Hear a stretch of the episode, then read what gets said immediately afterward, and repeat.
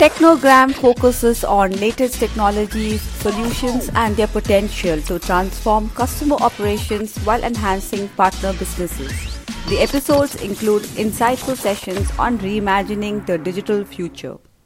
Welcome to Technogram, Redington's podcast where we drive tech dialogues for the digital future. I'm Janice Reglini. I lead the communications and media at Redington Middle East and Africa.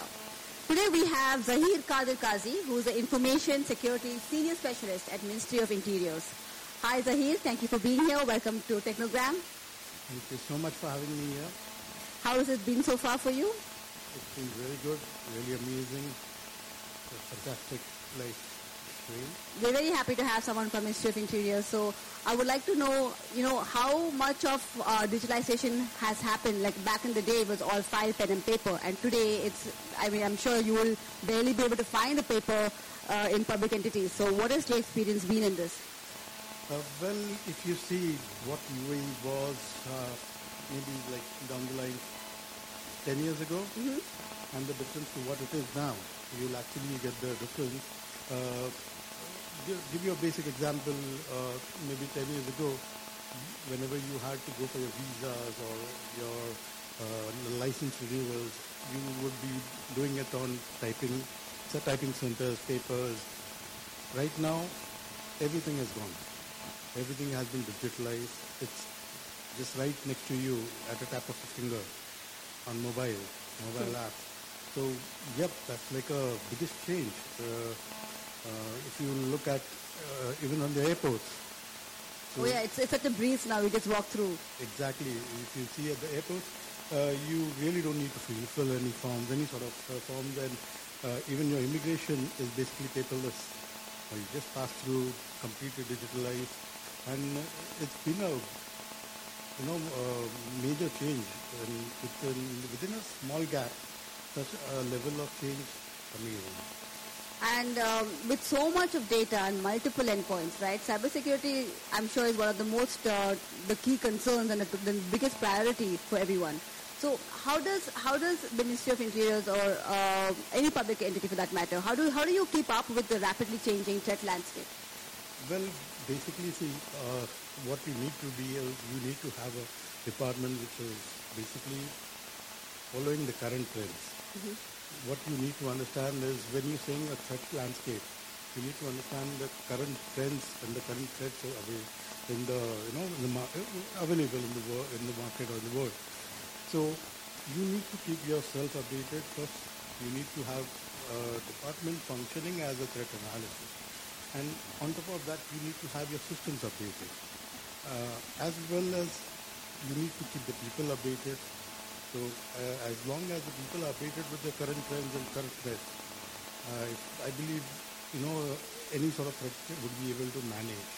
Uh, well, there is a thing where you know when you're looking at people are looking at security, what they generally do is uh, looking at updating everything, mm-hmm. updating the antiviruses, updating uh, signatures. I had personally had a experience of looking at our user awareness. I believe uh, any sort of security can be easily taken care of by creating a better user awareness.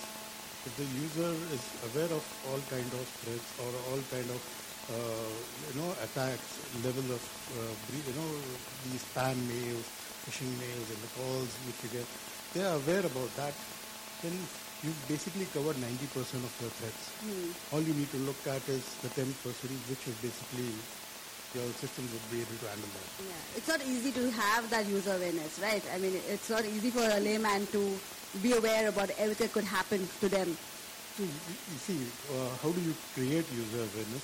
Basically, you'll have to have workshops, so have programs. You have to uh, even you have a normal bank account. What do you? You always might be getting every week you might be getting about uh, a mailer, a mailer so, yes. saying don't do this.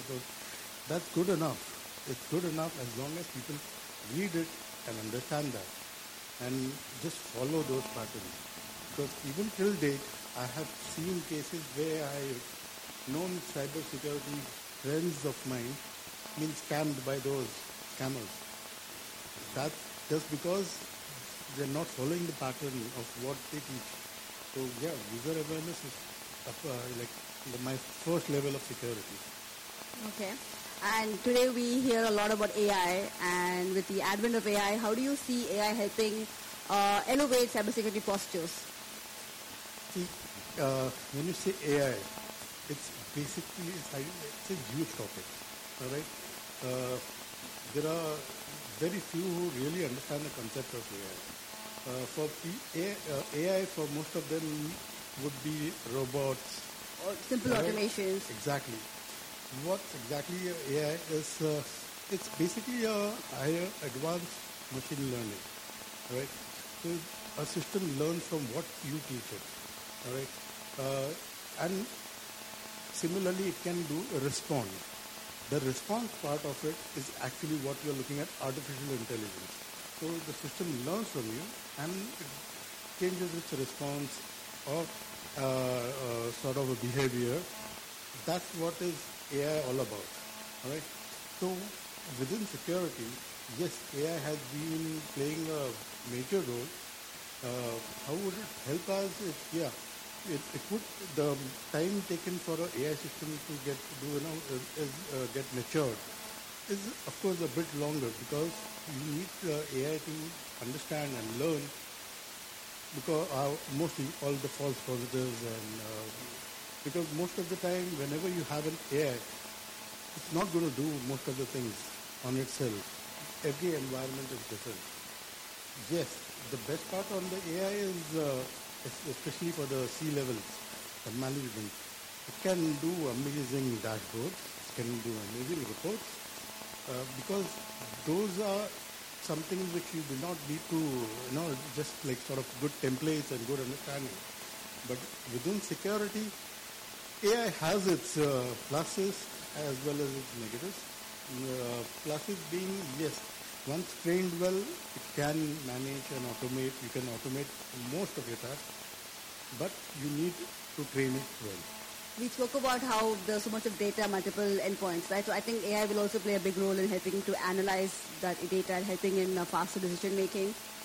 Of course. Uh, see, uh, as of now, you, when, when I say AI within my uh, managing my endpoint data, yes, uh, you know, again, we are feeding the AI some sort of knowledge base which the AI analyzes Right. and basically gives you the response or the type of uh, reports or whatever you need as per what you expected to. Uh, yes, even the endpoint protections now. Even the endpoint protections are basically uh, going on AI, especially on in terms of behavioral analysis. Uh, within AI, the one of the best features within AI is to uh, the behavioral analysis features which are there to basically understand a particular environment is, for instance, for a say uh, environment, you have a particular network. Uh, let's go a bit technical. You have a particular network, and you have a particular this uh, job which all the organization does. So the AI understands that these are the things which are normally being done. Anything new is sort of a different behavior. Right. So then it detects. it. Then it detects it. Right. So you need to it. Definitely. Okay, this is my last question. Uh, on a lighter note, what are your top two technologies that you that you always uh, choose over anything else? Go to top technologies.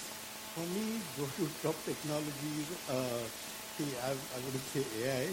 For me, security, uh, as in I, I am very fond of uh, more of uh, visibility, network visibility. Uh, something would, gi- which would give me a visibility of my environment, and uh, of course, uh, uh, looking at uh, application visibility also. So it would be much easier for us to you know manage when things are visible or you can analyze them visually rather than you know looking at logs.